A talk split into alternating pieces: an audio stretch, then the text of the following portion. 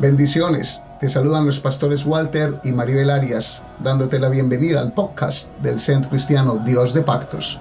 Asegúrate de suscribirte para recibir nuevos mensajes cada semana.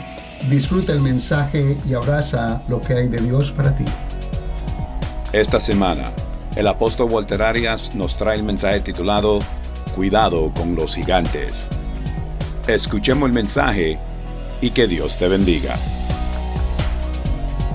Quiero compartir de un tema que seguramente todos los que estamos aquí lo hemos visto, sea en películas, en historietas, lo hemos leído en libros desde pequeño, nos lo han contado o lo hemos leído y estudiado. Y es la historia de un joven escogido por Dios, previamente asignado por Dios para un propósito al joven David. Y ese joven David fue escogido para ser rey de Israel. Y para ser rey de Israel no solamente era escogerlo, pero era permitirle pasar por procesos para que pudiera gobernar. Tenía que aprender y tenía que pelearse su bendición para defender también los propósitos de Dios. Esta historia, muchos están familiarizados con ellos, con ella, para algunos esto es nuevo, esto no es una leyenda, esto no es un cuento de hadas, es un registro histórico. Está en, el libro de Crónicas, está en, en los libros de Samuel. Es historia de la humanidad. Y detrás de esta historia hay una gran enseñanza para nosotros, como todo lo que tiene la Biblia, enseñanza completa. Tiene, tiene datos, tiene nombres, tiene números, la palabra de Dios es rica en detalle, tiene, tiene culturas. Y aún aquí hay una cultura de guerra, en esto hay una cultura como tal. En la vida, Dios tiene un plan para cada uno de nosotros. Y quiero decírselo a usted directamente, Dios tiene un plan para ti. Dios tiene un plan para ti. Dios tiene un plan para ti. Quien dice amén. Dios tiene un plan para ti donde estés. Y no solamente eso, tiene un plan a través de ti, a través de nosotros. Y eso es algo que muchas personas no entienden. Y estamos buscando planes para mí, para mí, pero no concebimos la idea todavía de que Dios tiene un plan de salvación, un plan de restauración, un plan de edificarnos espiritualmente, pero con un propósito de ser instrumentos para otros. Entonces hay plan para mí y planes de Dios a través de mí como instrumento de Dios. La vida está llena de oportunidades, pero cada una de ellas va a tener obstáculos, va a tener sus propios gigantes. Esa es la historia de David, un hombre con propósito de Dios para él y a través de él, pero tendría que enfrentar en su vida una serie de gigantes. Nosotros conocemos la historia y casi todos nos hemos quedado en la porción donde David venció a un gigante llamado, todos lo saben, pero no solamente venció a uno, sino que tuvo que pelear contra otros cuatro más. Por eso la simbología de las cinco piedras que él agarró en el arroyo cuando fue a pelear contra ese Goliat, dice que agarró cinco piedras lisas, se las metió en el zurrón que traía, en el bolsito que traía, las metió y con una sola fue que derrotó al gigante Goliat. Con la primera, las otras cuatro era una, era una figura profética. Vendrían cuatro gigantes más para su vida. Entonces nosotros tenemos que entender esto de los gigantes. Los gigantes se pueden ver de dos maneras. Los gigantes lo podemos ver como la, la verdad legítima por los cuales están diseñados. Los gigantes vienen para matar, hurtar y destruir. La Biblia dice eso, la Biblia dice que Satanás vino para esto, para matar, hurtar y destruir nuestras vidas. Entonces los gigantes que se nos presentan tienen como propósito desubicarnos de los propósitos de Dios. No solamente lo que Dios quiere hacer en mi vida, pero también de lo que Dios quiere hacer, quiere hacer a través de mí para la vida de otras personas. La otra forma que yo puedo ver a los gigantes es como una oportunidad para crecer y avanzar porque no hay victoria si no hay guerra. Cuando una persona dice, estoy bendecido, es porque un día no lo estuvo. Estoy prosperado, es porque un día estuvo mal. Cuando una persona se alegra, es porque hubo un momento donde estuvo triste. Lo mismo con los gigantes aparecen. Y quiero eh, hablar de cinco gigantes. Y el primer gigante en el que nos vamos a meter hoy, esto es una enseñanza para algunos nueva, para otros será un recordar y para otros que en, el, en 15 años he enseñado este tópico tres veces, si acaso cuatro, para otros eh, esto va a ser unas aplicaciones adicionales como las he concebido de parte de Dios. El primer gigante es el gigante del menosprecio. Y usted se va a ubicar en su Biblia porque va a tener que subrayar algo que le voy a decir en Primera Samuel, o Primera de Samuel, perdón, capítulo 17 y los versículos 40, 42 y 43. Tome nota porque el, el viernes o el jueves va a estar usted en célula y le van a hacer preguntas a esos líderes de célula a ver si sí aprovechó el tiempo. Primera de Samuel capítulo 17 versículo 40, 42 y 43 dice, y tomó su callado, o sea, su vara para que entiendan en su mano, y escogió cinco piedras lisas del arroyo y las puso en el saco pastoril, en el zurrón que traía, y tomó su onda en su mano y se fue hacia el filisteo, hacia el gigante. Versículo 42. Y cuando el filisteo miró y vio a David, le tuvo en poco, subráyelo por favor, le tuvo en poco, porque era un muchacho y rubio y hermoso y de hermoso parecer. Versículo 43. Y dijo el filisteo a David, ¿soy yo perro para que vengas a mí con palos? Y maldijo a David por sus dioses maldijo, subraye la palabra maldijo. Dos palabras claves en este texto para hablar de este gigante del menosprecio. Le tuvo en poco y le maldijo. Le tuvo en poco porque era muy joven y le tuvo en poco porque era muy bonito, más o menos como yo. Yo, lo, yo trato de, de verlo, digo, muy joven y muy bonito. Muy tierno, muy carebueno Parece que para ser un guerrero tenía que ser feo. Y David era rubio, era bonito. Este gigante del menosprecio ataca la mente.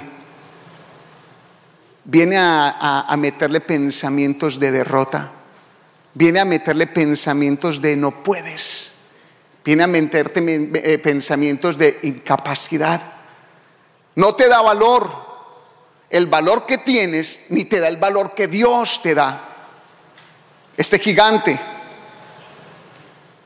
no da valor a las cualidades que Dios ha puesto en ti, a las virtudes que Dios ha puesto en ti. Este gigante no le da valor al talento y al don que Dios depositó en ti. Te va a decir que eres pobre. Te va a decir que no tenés con qué comprar y que no podés progresar. Te va a decir que estás muy viejo, que ya no podés aprender, que ya no lo podés lograr. Te va a decir que sos un inmigrante en algunos casos y que eres una persona sin papeles o sin residencia y te va a decir ese montón de cosas para que tu mente se deprima, se frunza. Te va a decir que otros sí están capacitados, que hay una forma para que se logre, pero tú no eres esa persona. Que otros son los que tienen derecho, que otros son los que conocen, que otros son los que tienen virtudes. Este gigante sabe trabajar en la mente de sus víctimas. Que no eres de una raza específica, que tus ojos no tienen el color que debieran tener, que no tienes los rasgos físicos correctos, te va a decir que eres gordo, que eres muy flaco, que eres muy alto o muy bajito, que eres muy blanco o eres muy negrito. Te va a decir que tu cabello es muy liso y en algunas culturas se lo han metido como que tu cabello es cabello malo. El gigante del menosprecio. Que eres un débil pecador, que estás condenado a seguir pecando, que eres tan débil que no vas a salir del lugar donde debieras haber salido hace rato, porque te menosprecia, menosprecia la capacidad que hay en ti para sobreponerte, menosprecia la capacidad que hay en ti para conquistar. Y que eso de hacer cosas buenas para Dios es para otros, porque tú eres muy pecador. Te menosprecia, te menosprecia, te quita el valor continuamente. Ese gigante se esconde detrás de personas con las que usted se relaciona. Puede venir del más cercano, puede venir de su esposa, de su esposo, puede venir de un familiar, puede venir de un vecino. Se excusa o se camufla detrás de instituciones, detrás de corrientes ideológicas, detrás de su propia mente. Escúchelo bien. No solamente ese gigante se manifiesta a través de personas e instituciones, pero también en tu propia mente. ¿Por qué? Porque la Biblia es clara que nuestra lucha no es contra carne y sangre, sino contra principados, potestades, gobernadores de, las tinieblas y huestes espirituales de maldad. Ese gigante se manifiesta de muchas formas. ¿Dónde ataca? A la mente. Tóquese aquí. Tóquese allí en su, en su casa, tóquese aquí. Ataca, ataca la mente, ataca el pensamiento.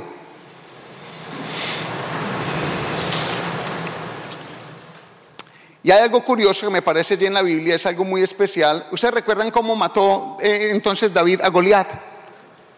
¿Quién me dice cómo lo mató? Dígalo, dígalo a voz alta, tranquilo.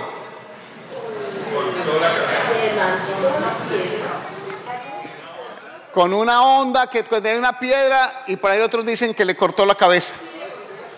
Interesante. Y le cortó la cabeza. ¿Cómo mataron a Goliat?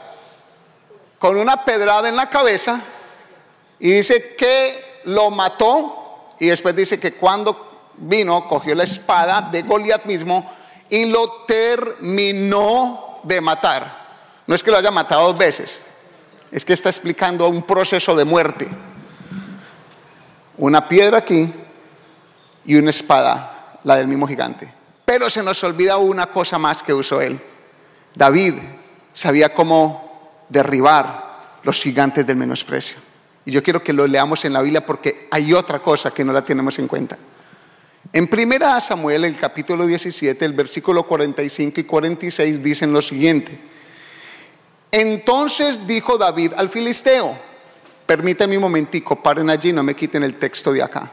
Es que el filisteo ya le había dicho a David algo, lo había menospreciado, le había dicho carelindo, muy monito, muy rubiecito, eh, te voy a entregar tu cuerpo a las aves del cielo, y lo maldijo por sus dioses, dioses con D minúscula, una palabra de maldición a la mente, al corazón, para que lo asustara primera.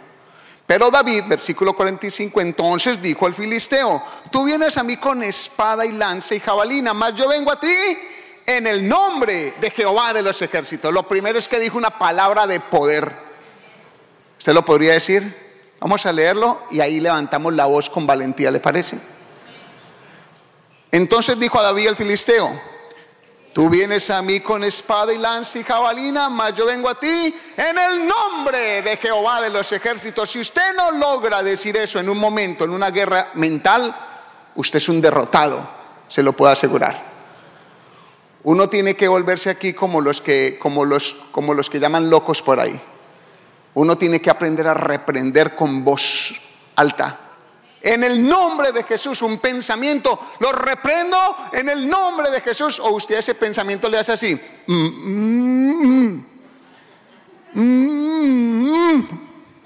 o le hago, te reprendo pensamiento y habla con usted mismo, habla con lo que hay adentro, habla con la potestad que quiere venir, habla con lo que se está camuflando detrás de una circunstancia, una situación y vas a tener que aprender a menospreciar aquel que te quiere menospreciar. ¿Están conmigo? En el nombre de Jehová de los ejércitos, el Dios de los escuadrones de Israel, a quien tú has provocado, versículo 46. Entonces subraya allí en el nombre de Jehová de los ejércitos. En el 46 dice, Jehová te entregará hoy a mi mano. Mire la palabra que empieza a poner este hombre, una palabra de conquista. Lo venció con palabras, eso lo usó un arma, el arma de la palabra. Jehová hoy te entregará en mi mano. Y yo te venceré y te cortaré la cabeza. Subrayelo allí. Mire las palabras que le dijo. No, te voy a cortar la cabeza. Goliat, te la voy a botar en el nombre de Jehová de los ejércitos. un arma poderosa, la palabra dicha, una palabra de conquista, una palabra de guerra, una palabra de determinación. Yo te venceré y cortaré tu cabeza y daré hoy a los, a los cuerpos, hoy los cuerpos de los filisteos a las aves del cielo y a las bestias de la tierra y toda la tierra sabrá que hay Dios en Israel. Entonces yo le hago la pregunta ahorita. ¿Qué estrategias o qué armas usó David para matar a Goliat? Una palabra de convicción, una palabra de certeza, un estilo que ya tenía, algo que conocía, una onda y una piedra, y luego una espada que ni le pertenecía. Así tenemos que pelear contra el gigante del menosprecio, porque el gigante del menosprecio nos abraza a todos. El, gigante del menosprecio a todos nos llega, de seguido nos está llegando. Van a, hacer, llenar un formulario para una empresa y lo primero que dice, voy a llenar el formulario y lo primero que está diciendo aquí es, a mí no me van a dar ese puesto. A mí yo no, yo soy hispano. No, yo soy muy alto. No, yo no califico. No, yo no tengo buen inglés. ¿Quién es ese? Un gigante del menosprecio. ¿Se lo dijeron? No, se lo dijeron dentro de la mente. ¿Alguien fue? No, usted mismo. Le hago una pregunta para sondear aquí. ¿Alguien entiende lo que estoy hablando? Levante la mano si sabe lo que estoy hablando. Bendito sea Dios. Y usted va a tener que aprender a sacudirse y hablar en el nombre de Jehová de los ejércitos, en el nombre de Dios, en el nombre de Jesús. ¿Cómo diría el apóstol Pablo? Todo lo puedo en Cristo que me fortalece. ¿Por qué decía eso? No lo decía porque está en el mejor momento, lo decía porque está en el momento de mayor escasez. Sé tener y sé tener nada, pero todo lo puedo en Cristo que me fortalece. Un devocional, los que hacen el devocional, el pan diario, le doy crédito. En ese maravilloso devocional apareció la enseñanza bajo el título Vuelve a latir. Y lo leo directamente. La historia verídica de un cirujano cardiovascular Después de sacar el corazón del paciente para repararlo, lo volvió a colocar en su pecho y empezó a masajearlo suavemente para, que latiera de nuevo. Pero el corazón no arrancaba. Tras procedimientos más intensos, seguía sin latir. Por fin, el cirujano se acercó a la paciente, a la paciente inconsciente y le dijo, señora Johnson, yo soy su cirujano. La operación salió perfectamente. Su corazón está arreglado. Ahora, dígale, vuelve a latir. Y empezó a latir. Una historia, una verdad registrada en un quirófano. Ya estaba reparado el corazón. Tenía oxígeno la señora. Tenía todo reparado. Le hacían los masajes y el corazón no funcionaba a la mente. Dígale que lata su corazón ya. son cosas espirituales. Tenemos que aprender a hablar vida cuando vemos muerte. Tenemos que hablar, aprender a hablar abundancia cuando hay escasez. Por eso la palabra de Dios dice que cuando nos presentemos delante de Dios lo hagamos con oración, ruego, súplica y dice y con acción de gracias. Me decía un hermano, con él me gusta hablar mucho, decía que en la célula de ellos venían orando por todas las necesidades, por necesidades, por necesidades, por necesidades. Y un día una hermana de la célula dijo, venga, no oremos más por las necesidades. Hoy vamos a darle gracias a Dios por las respuestas. Y cambiaron la oración. Y empezaron, Señor, gracias por el empleo del hermano, gracias por tal cosa. Y dice, pastor, como se oró, así empezó a funcionar al día siguiente y me están llamando para un empleo a mí. Bendito sea Dios, dele la gloria al Señor. A empezar a hablar como conviene.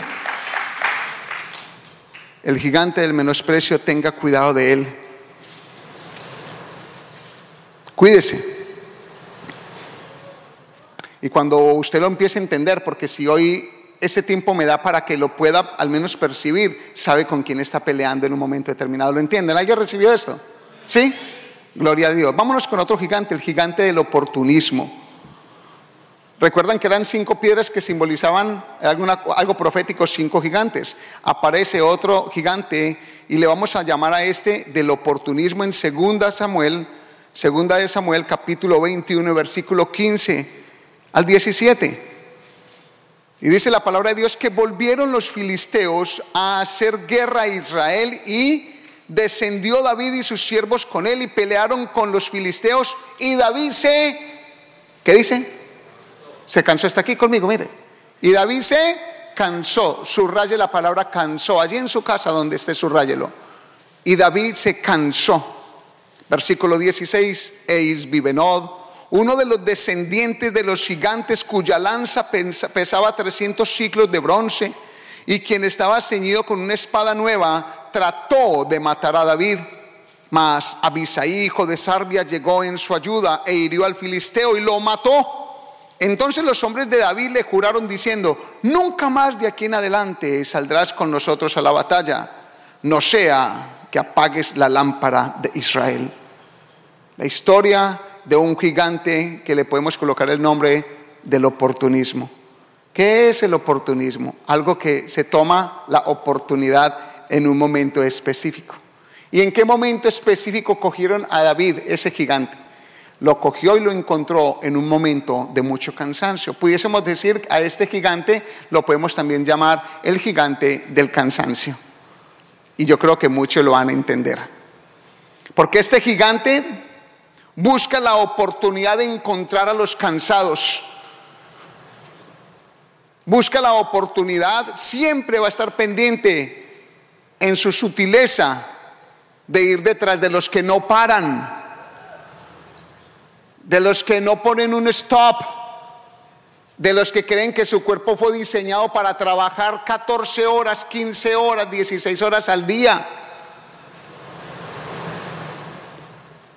que no entienden que los días se hicieron para trabajar seis de ellos máximo y un día entero para reposar sin lavar el carro y sin limpiar la casa y sin hacer nada sino leer la palabra de Dios, reposar, comer, dormir, despertarse, meditar, reírse, comer y volver y dormir. Eso nos lo han enseñado ya aquí por la palabra. El descanso es vital. Pero el gigante, este gigante, este gigante del oportunismo, va a ir detrás de esos. Va a ir detrás de los que tienen unas agendas largas, largas, largas y con unas excusas muy humanas de que tengo que trabajar más para proveer más, porque tiene su ecuación. No tiene sentido. Si trabajo más, gano más. Por lo tanto, tengo más. Pero por lo tanto vas a empezar a gastar más. Porque empezás a subir tu presupuesto y tu estilo de vida, porque como trabajas tanto, haces cuenta de que ganas tanto, por lo tanto puedo meterme en otra responsabilidad económica, pero no estás contando que tu cuerpo se va a cansar y que tu mente se va a desgastar. Y entonces ese gigante del oportunismo viene y te coge cansado. Yo sé que a muchos de ustedes esto les está pegando duro y están esa silla que mueren, que se van para el baño y a los de su casa. Yo sé. Drogadicto. Es una cosa. Y por ahí en inglés dicen work addict. ¿Cierto? Drug addict y work addict. ¿Qué es work addict? Adicto al trabajo. No para, no para, no para, no para. Su mente cree que es hacer dinero, hacer dinero, hacer dinero. Viven para trabajar esa es su agenda. Hay que darle, hay que darle, hay que darle, hay que darle, hay que darle, hay que darle. Entonces ese cansancio no le va a permitir ser efectivo, aunque pienses que vas a ganar más dinero. Hay personas que trabajan tanto que piensan que si, son, que si trabajan más son más eficientes. ¿Y sé yo por qué les digo todo esto? Porque yo me conozco porque yo soy una persona de un vigor, gloria a Dios, tengo mucho vigor. Y las que no hay me las invento. Pero le tengo que poner una rienda a mi corazón. Ayer programé un asadito para un grupo de personas, varones que quisieran, quisieran venir y con su familia si querían venir, con distanciamiento social. Les voy a poner una carne a la llanera ahí atrás tres horas, les coloqué horario, a las 10 de la mañana llegan, oramos media hora, la carne se pone, esperamos tres horas y nos vamos a cortar un poquitico allá, a organizar las rejas de atrás, a quitar basura. A la una nos llaman a almorzar, después de la una, los que quieran hacer deporte lo pueden hacer, ese fue el programa. Y yo llego a un punto donde le dije a todos, paren ya. Y podíamos seguir ahí con ese monte y llegar hasta Poinciana si hubiéramos querido seguir con esas máquinas ahí quitando maleza. Pero dije, paremos ya, ya, este sol está muy fuerte, ya, vamos. Porque uno se empieza a, empieza a trabajar y como que se hipnotiza y, los ojos se le empiezan a brotar y, ya, ya, y lo que pasa es que perdió ya la cordura y empieza a cambiar la cara, las expresiones. Y ya histérico, dije, tiene que tomar una vitamina más, una proteína más, un monster o todas las cosas que no le deben echar al cuerpo para tener más energía, para ser más como... Entonces, a ver, ese nervioso así porque tiene que terminar. Mire, yo he aprendido una cosa en este país, este país el que, si uno no aprende en este país, no aprende en ningún lado. Este país es una universidad. Y perdone mis, mis amigos hispanos, perdónenme los empresarios hispanos, pero lo voy a decir por la mayoría. Con la construcción de este edificio, ah, yo aprendí tanto. En el otro que construimos, nos demoramos tres años y medio construyéndolo. Y yo le dije, Señor, estoy tan cansado de construir templos, Señor, perdóname. Estoy tan cansado de construir. Yo le dije eso a mi Señor. Señor, el próximo, yo te voy a pedir el favor, Señor, que sea una compañía que lo construya. Porque es agotamiento para mí, para el liderazgo. Así se lo dije al Señor y oré de esa manera. Y Dios permitió que este lo construyéramos supervisando. Y hay una diferencia entre una compañía profesional y de gente entendida. Y perdone, la mayoría de esas compañías son de gente anglos, gente de los Estados Unidos, que con amor les decimos gringos. Son muy inteligentes. Las compañías de aquí son muy responsables. Las compañías serias, las instituciones serias. Las compañías, perdone se lo digo, quizás, bueno, de pronto no es usted, es otro, ¿cierto? Es otro. Somos desordenados, porque tenemos en, nuestra, nuestra, forma de ser, decimos, yo lo hago con la malicia indígena, o no perdone eso, ¿sí no? Yo lo digo, decimos eso, malicia indígena. Entonces nosotros venimos con una mentalidad de trabajo y conquistar este país, lo que no hicimos en mucho tiempo, queremos volvernos ricos de la noche a la mañana. Y venimos aquí, cogemos algo para trabajar y le damos y le damos. En este edificio yo aprendí algo, que las compañías que contratamos subcontrataban otras compañías. Comenzaban a las 7 de la mañana y a las 4 en punto no había ningún carro en el parqueadero. Era una belleza. Y le rindió en siete meses, y eso porque llegó el huracán, porque el contrato, era para seis meses. En siete meses hicieron toda esta esquina, calles, todas las cosas, este edificio en siete meses, con huracán incluido. Yo tengo unos amigos míos pastores que llevan construyendo unos templos y llevan cuatro o cinco años y todavía no le han, puesto, no le han puesto puertas. Algo falta. Yo creo que está faltando un conocimiento. Entonces aquí yo veía eso y me, me maravillaba que salían a las cuatro de la tarde, ya estaban por fuera todos los trabajadores. Claro, tiene sentido, porque esa persona tiene familia y esa persona tiene otras responsabilidades y esa persona tiene que oxigenar, esa persona tiene que ir a comer, esa persona tiene que ir a ver su núcleo, esa persona tiene que hacer algo más. Tiene sentido, tiene que ir a dormir por lo menos 7, 8 horas para que se pueda levantar a las 6 de la mañana, a las 7, tenga toda la energía para trabajar con inteligencia. Porque cuando uno trabaja, trabaja y trabaja, perdone la palabra que le voy a decir y me disculpan, se vuelve uno bruto. Y uno piensa que, va a ganar más y que, lo, y que ya termino, dos clavos más, tres cosas más, una cosa más, aquello más, y, le da, y le da, y no es así. Déjeme decirle, o usted sigue intentando, yo me voy por la experiencia y por lo que aquí sí me dice, que este gigante viene detrás de los que nunca paran. Esas mujeres que nunca paran en la casa. Esas mujeres que salen a trabajar y luego llegan a la casa a arreglar toda la casa y desbaratarla y volverla a desbaratar y a armar y que siempre tienen que encontrar y si de pronto en un momento el, carro, también el carro, y vaya, eh, arranque las matas y vuélvalas a sembrar. Ey, le pasa muy, de pronto a alguno le ha pasado, perdóneme, yo voy a levantar la mano por mí porque a mí me ha pasado eso. ¿Usted le ha pasado? Levante la mano. A ver, no le dé pena. Levante la mano a su mujer, levántesela rápido. El gigante del oportunismo coge a los cansados. Y tal, la Biblia nos muestra una historia que ustedes la van a recordar fácilmente. La historia cuando Elías le botó la cabeza a un montón de profetas falsos de, Baal, ¿recuerdan? Sí, a los profetas de Jezabel. Y esa guerra que hubo ahí con ellos les botó la, la, cabeza en el torrente de Sidón, dice, o Sidón, algo así. Y, se los, y ya el hombre se fue cansado, agotado, y por allá llegó a un desierto, una mala noticia. La mala noticia fue de Jezabel, mañana te va a cortar la cabeza como la cortaste a mis profetas. Y dice que él se fue y se hizo donde, debajo de un qué? Enebro, con la cabeza enredada. ¿Cómo lo cogió Jezabel? Agotado emocionalmente, agotado espiritualmente y agotado físicamente. No está ahí la palabra, ahí está la palabra. El gigante del cansancio, le podemos decir a este, del oportunismo. Mediten estas palabras. Mediten esto, vea, ese gigante acaba con la salud y acaba con las relaciones familiares. Usted puede conseguir un montón de dinero y perder su casa. Usted se puede enfocar a hacer dinero y perder su hogar. Tenga mucho cuidado.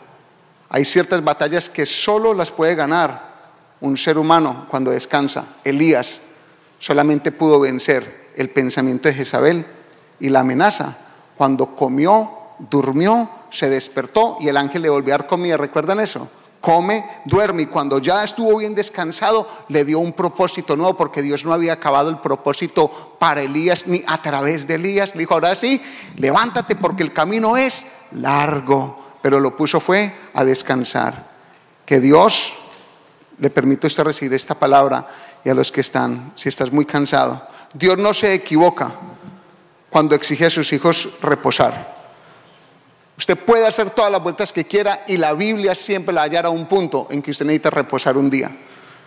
Lo reposas, paras, el sabbat, que es reposo, no necesariamente es el día sábado. La palabra sabbat quiere decir reposo.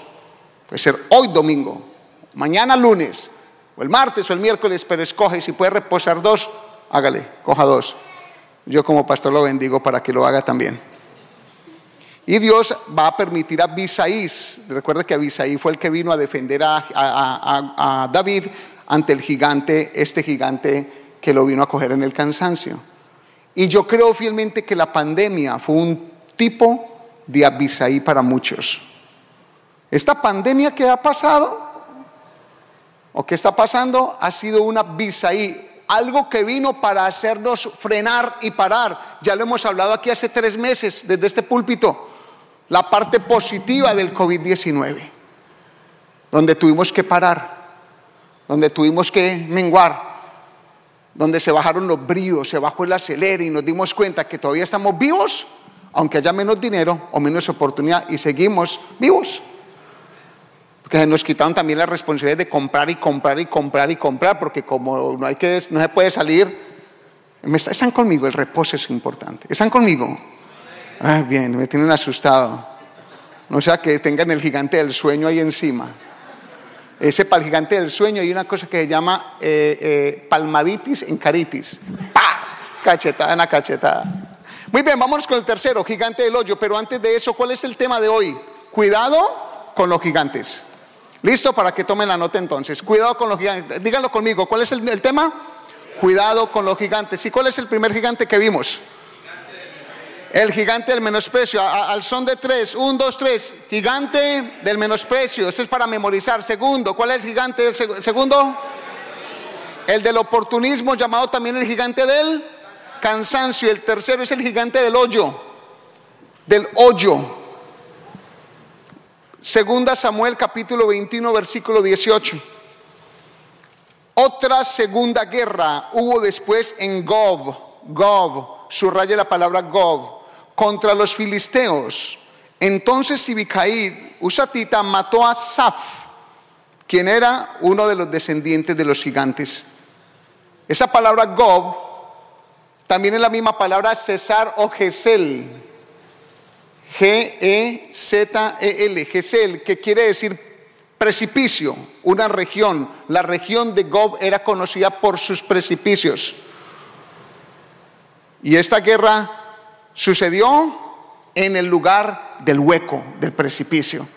Le llamamos el gigante del hoyo, el gigante de la profundidad, el gigante de la famosa expresión de nosotros entre muchas culturas cuando uno dice, hoy estoy en la olla. ¿Qué quiere decir? Cuando digo estoy en la olla, ¿qué quiere decir? Hasta decimos la palabra, ¿cómo es que decimos?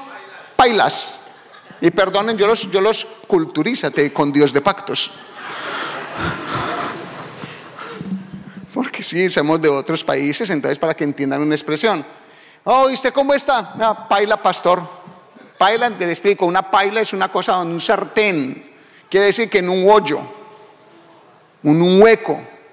Uno dice estoy paila o estoy mal, estoy en la olla, es cuando usted está mal. ¿Cómo está económicamente? En la olla. ¿Cómo va tu vida? No, en la olla. Usted ve una persona por ahí en la calle, ¿cómo estás? Vea. ¿Dónde? En la olla. En otras palabras, esa sí me suena muy duro. La que acaban de decir por ahí. Repítala más duro usted. ¿Sí? Perdone, sí, pues el léxico eh, mundial, en la inmunda, algunos dicen eso. Está yendo mal, mal, mal, mal. El gigante del hoyo es el gigante del precipicio. Y algunas veces nos vemos en esa olla, nos vemos en un hueco profundo sin salida, nos vemos que no tenemos, que de aquí no nos saca nadie.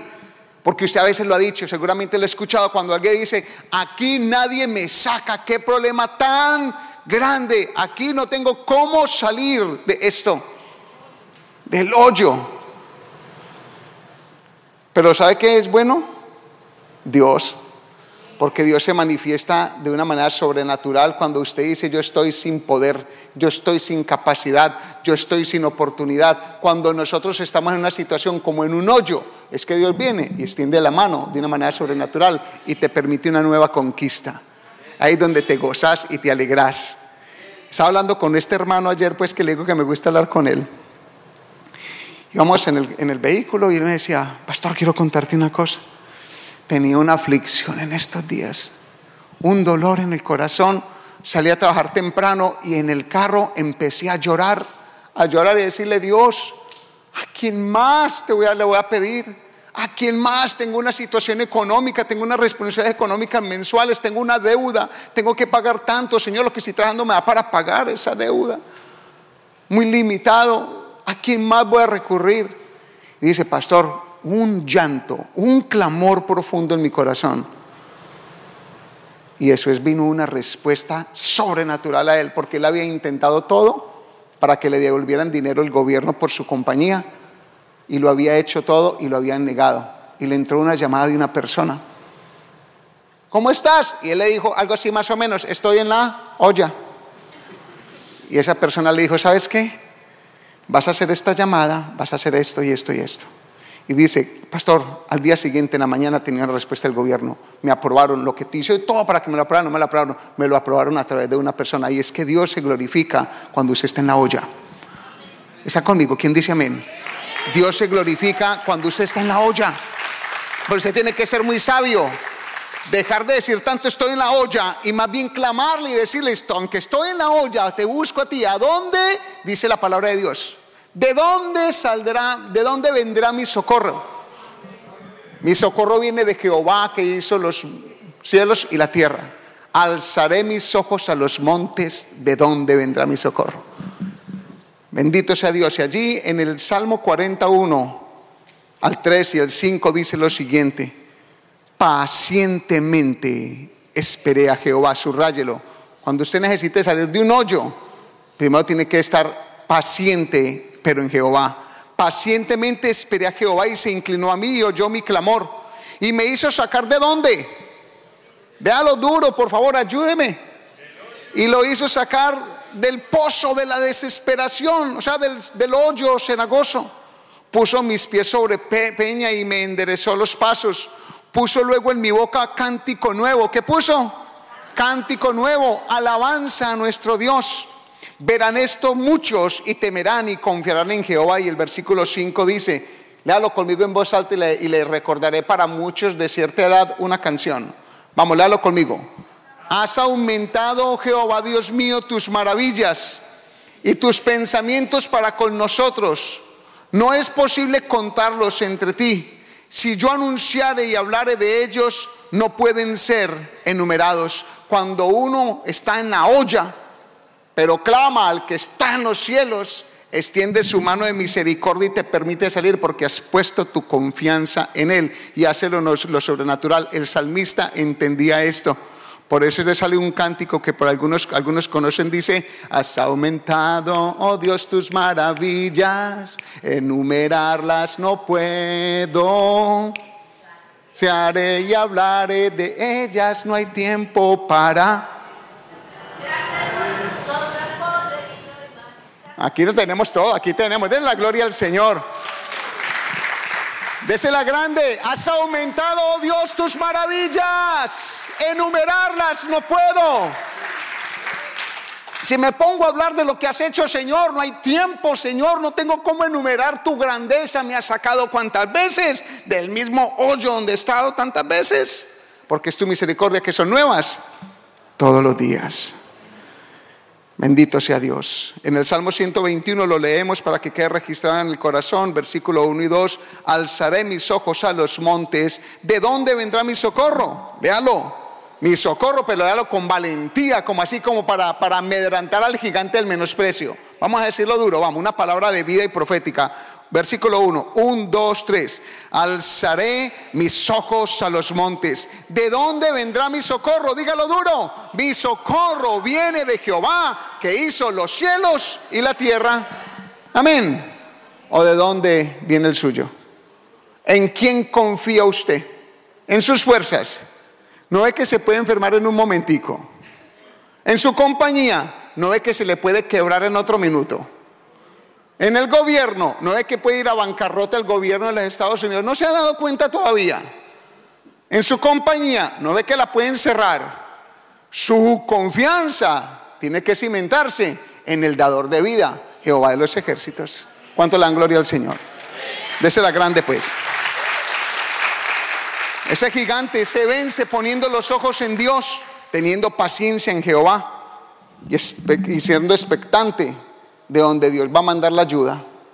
Porque hay unas personas que, ¿y cómo estás? En la olla. Hermano, ¿dónde? En la olla, hermano. No, me ha ido mal. Ah, al día siguiente, ¿oíste? Venía una cita. Ah, no, hermano, es que estoy en la olla. Y la persona, vení, vení, encontrémonos. No, es que estoy en dónde?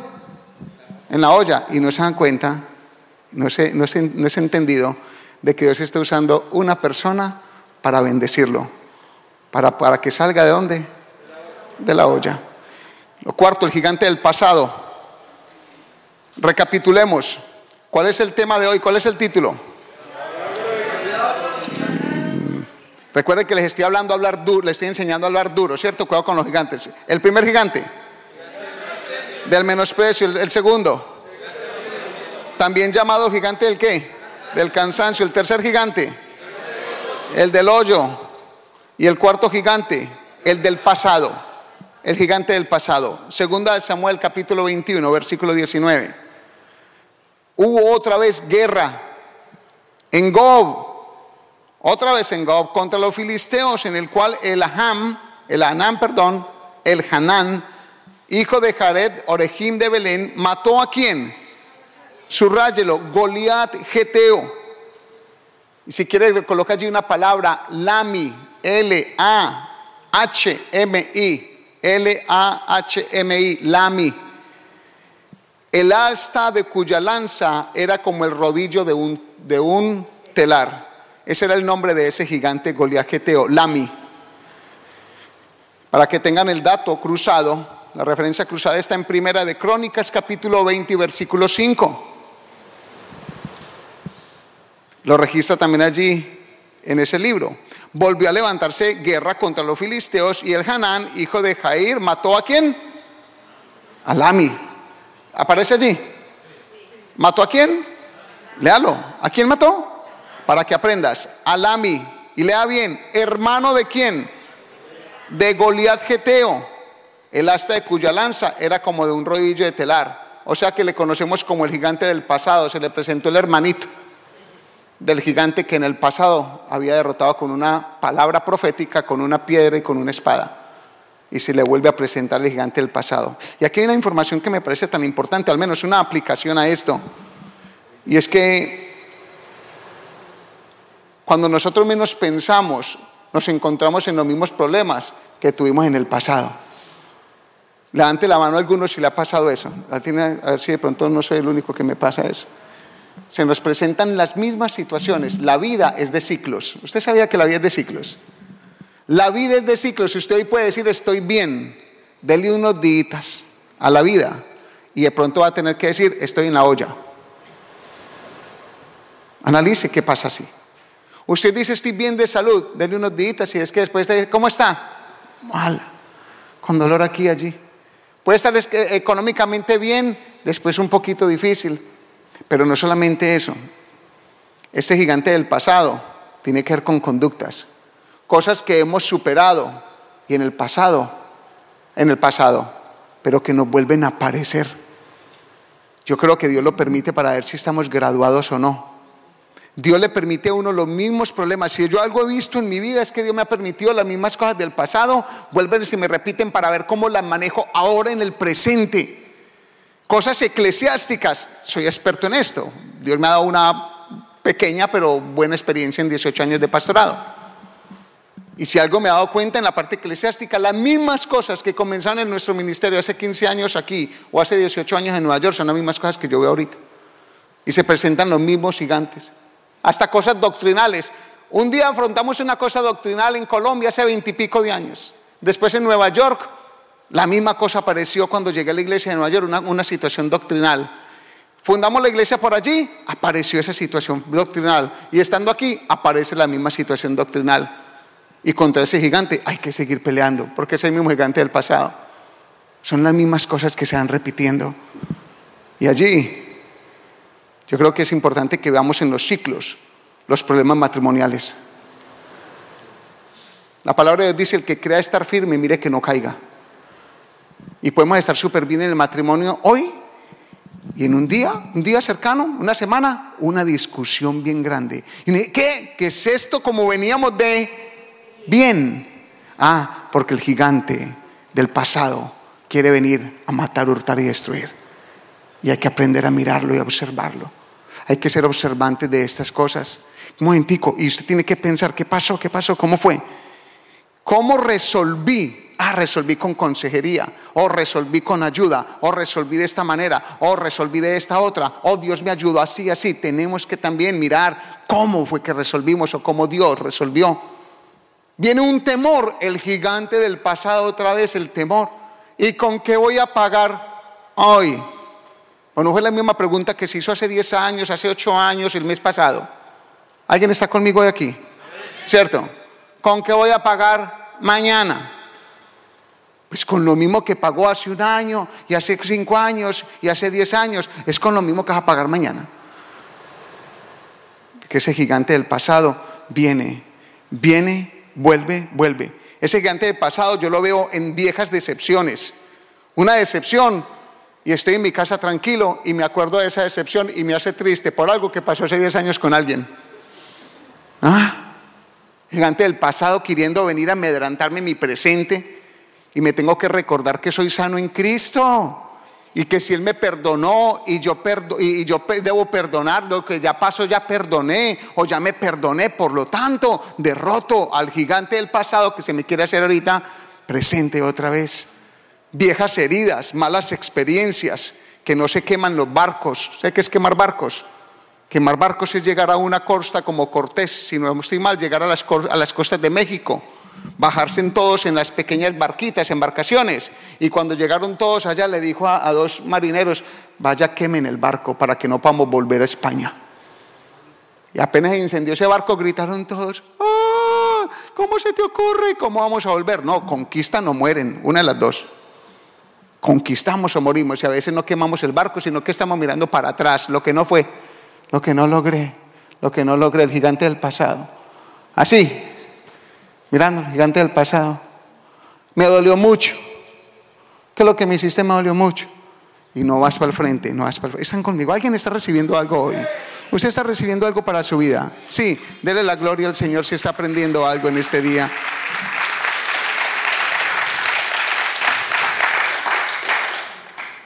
¿Y sabe que por qué pasa muchas veces eso? Que el gigante del pasado que se quiere levantar es porque no le cortamos la cabeza. ¿Están conmigo? ¿Entienden ya? Le pegamos duro a un problema, pero no le botamos la cabeza ese problema, lo dejamos por ahí como una, como una culebra moviéndose todavía, coleando. Y necesitamos aprender a cortar unas cosas de raíz, botarle la cabeza del todo. Entonces, para que estemos bien pendientes. Y lo último, el gigante de la exageración. ¿Cuál es el último? Ahora mire la imagen. Déjeme la imagen, por favor, cuando pueda solita.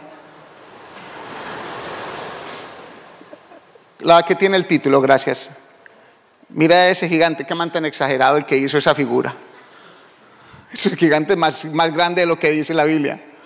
Pero me sirve como ilustración. El gigante de la exageración aparece en segunda de Samuel, capítulo 21, versículo 20 al 22. Después hubo otra guerra en Gat, donde había un hombre de gran estatura, el cual tenía doce dedos en las manos y otros doce en los pies, veinticuatro por todos, y también era descendiente de los gigantes. Este desafió a Israel y lo mató Jonatán, hijo de Simea, hermano de David. Estos cuatro eran descendientes de los gigantes de Gat, los cuales cayeron por mano de David y por las manos de sus siervos.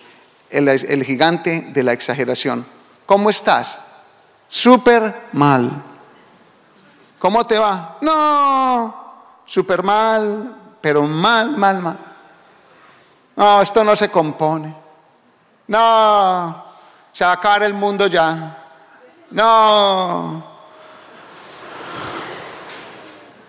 Y no tenés nada, nada, nada, nada.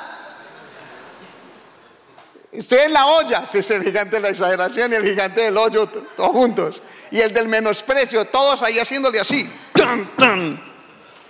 A ese individuo, a ese cristiano, a, esa, a ese prospecto creyente, a ese ser humano.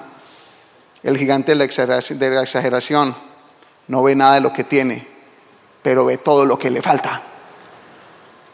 Es malo para hacer cuentas de lo bueno es malo para hacer cuentas de lo que existe, del existencial, pero es súper bueno para mirar, no tengo leche. No tengo nada en el refrigerador. Y abriendo el refrigerador y es que le falta es leche apenas. Pero se le olvidó contar la carne, el helado, la fruta, se le olvidó contar la mantequilla, se le olvidó contar un montón de cosas, pero dice, esa nevera está. Ah, ustedes lo conocen al gigante. Ustedes lo conocen. Esa la cena está vacía. ¿Vacía? Vaya coma lenteja, mi hermano, y coma arroz de ahí para adelante. Deje de quejarse, que eso no se ha muerto nadie todavía. Coma lenteja como sea. Dele la gloria a Dios, no le dé pena. Dele la gloria al que vive. Bendito sea Dios. El gigante de la exageración te hace ver todas las cosas con una lupa grandísima, te hace ver todo de una manera, de una manera, un pequeño problema lo ve así, una pequeña situación así, y ahora con qué voy a solucionar, cómo lo puedo hacer, pues de la misma manera. Dios te va a proveer una ayuda sobrenatural, un amigo va a venir, una persona va a estar a tu lado, eh, Dios va a confortar tu corazón. Eh, simplemente alzaré mis ojos a los montes y di de dónde vendrá mi socorro, del mismo de Jehová que hizo los cielos y la tierra. Bendito sea el nombre de Jehová. Deje de estar viendo lo que no tiene que ver. Pastor, pastor, algo pasa ya. ¿Qué pasó? Es que se fue una familia Sí, sí. ¿Y qué? Algo está pasando. Sí, es que necesito las sillas para las cinco que están llegando. Me doy cuenta que llegaron cinco familias más a la iglesia. Pastor, se fue otra, se fue otra persona de la iglesia. Hermano, gloria a Dios. Ya hice todo para que no se vaya, pero dice, güey, ¿qué más quiere? Que me quede con el gigante del pasado, pues. A ver, ¿por qué te fuiste? Ingrata. No, y si me equivoqué yo, ya te pedí perdón. No, ya, ya, ya avanzo, pero le abro las puertas a todas las familias que están llegando. Para la gloria de Dios, llegó una familia ahí también, y llegó allí bien también, y llegó un joven allí también. No es así. Uno tiene que aprender a ver, pastor, en las células se me fue una familia y cuántas va a pescar. No es que le están dejando la, si ya hizo la parte suya, haga la parte suya y se le fue y no quiere más, pues ¿qué más va a hacer? Pero deje de, tener en su corazón ese gigante de la exageración que está viendo lo malo y no ve nada bueno. El estudio, no, eso es muy difícil.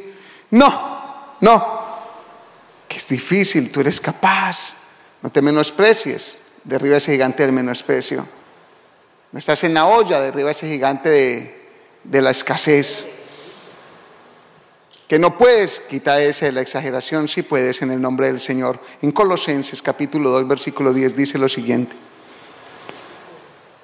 Y vosotros estáis completos en Él, que es la cabeza de todo principado y potestad.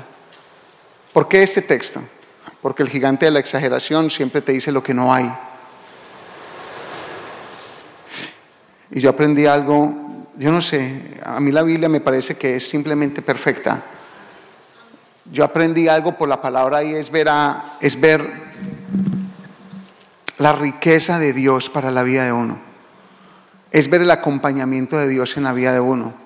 Y entender que en esta tierra las cosas físicas, eso son, físicas que no trascienden, son pasajeras, pero mi relación personal con mi Creador es eterna. Y allí quiero que Dios te ministre el corazón. Póngase en pie, iglesia, un momentico. Póngase en pie en su casa si puede.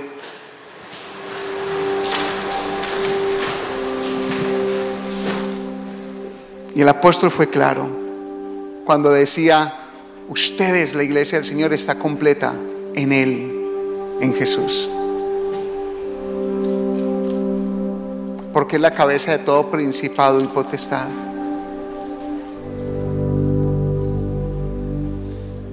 Pastor, usted no enseña en esta iglesia de tal tópico. Perdóname, te enseño del tópico de Cristo. Cristo, Jesús, Señor y Salvador. Sí. ¿Ya lo aceptaste en tu corazón? Sí. ¿Lo has hecho Señor de tu vida? Sí. ¿Lo vives y te guardas para Él todos los días como si fuera a venir esta noche? Sí. Estás completo. Estás completa. Ah, pero pastor, es que quiero aprender aquello o aprender aquello. Está bien el conocimiento, pero no digas que no estás completo. Porque el conocimiento es importante, pero nunca digas que no estás completo en Cristo. Que Jesús no es suficiente. O nunca lo entendiste, o nunca lo recibiste que no tengo con qué.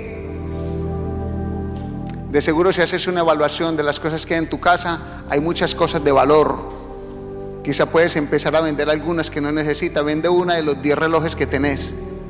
Si necesitas solucionar un problema ahorita, para que salga por un lado del hoyo y por otro lado para que deje de ser tan exagerado, que si tiene valores en otras cosas, simplemente que no los tienes en una cuenta. Que no tengo ropa para ponerme, haga un inventario. Haga un inventario, váyase al closet y mire todo lo que hay. Las mujeres comiencen por todos los zapatos. Por todos los zapatos. Y cuando los vea bien y sea la tarea, pero tiene que hacer el ejercicio, sea la tarea de mirarlo y se pone a orar y decirle gracias a Dios por estos zapatos Gracias a Dios por estos pantalones, gracias a Dios por esta falda, gracias a Dios por esta corbata. Cuando empeces a orar de esa manera y a hablar con Jehová tu Dios de esa manera, te vas a dar cuenta que estás súper completo en Cristo hace rato. Que tenés más que abundancia. Lo que pasa es que te han metido un montón de cosas en el corazón que son distractores de la gloria de Dios. ¿Alguien está recibiendo? ¿No le gusta su carro? Dele gloria a Dios. No me gusta mi carro, gústele al menos por ahora, que es el único que tiene. Al menos gústele. No es que tiene cinco llantas. La de repuesto. A los que están diciendo, uy, ¿cómo así?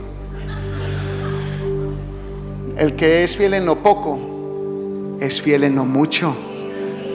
Por cuanto en lo poco has sido fiel, en lo mucho te pondré.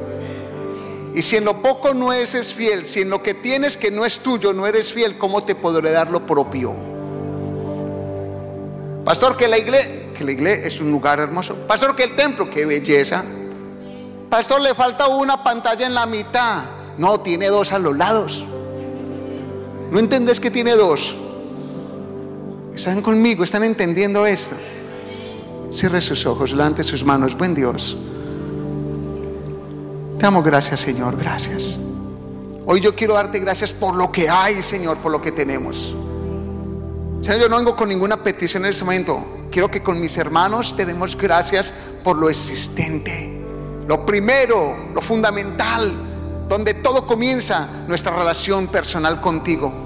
Porque en ella, Señor, estamos cimentados en la roca que eres tu Cristo. Fuera de ti no hay quien salve. En ti está nuestra esperanza. En ti está nuestro, nuestro gozo, nuestra satisfacción. Permítenos ver las cosas espirituales y donde estamos sentados, porque algunos creen estar en la olla, mientras la Biblia nos dice que estamos sentados en los lugares celestiales con Cristo Jesús. Gracias Dios por la vida, por la salvación tan hermosa, abundante, remecida, por tu palabra rica en promesa, rica en confrontación, rica en vida. Gracias por, por el pan que hay el día de hoy. Gracias por el agua que hubo esta mañana.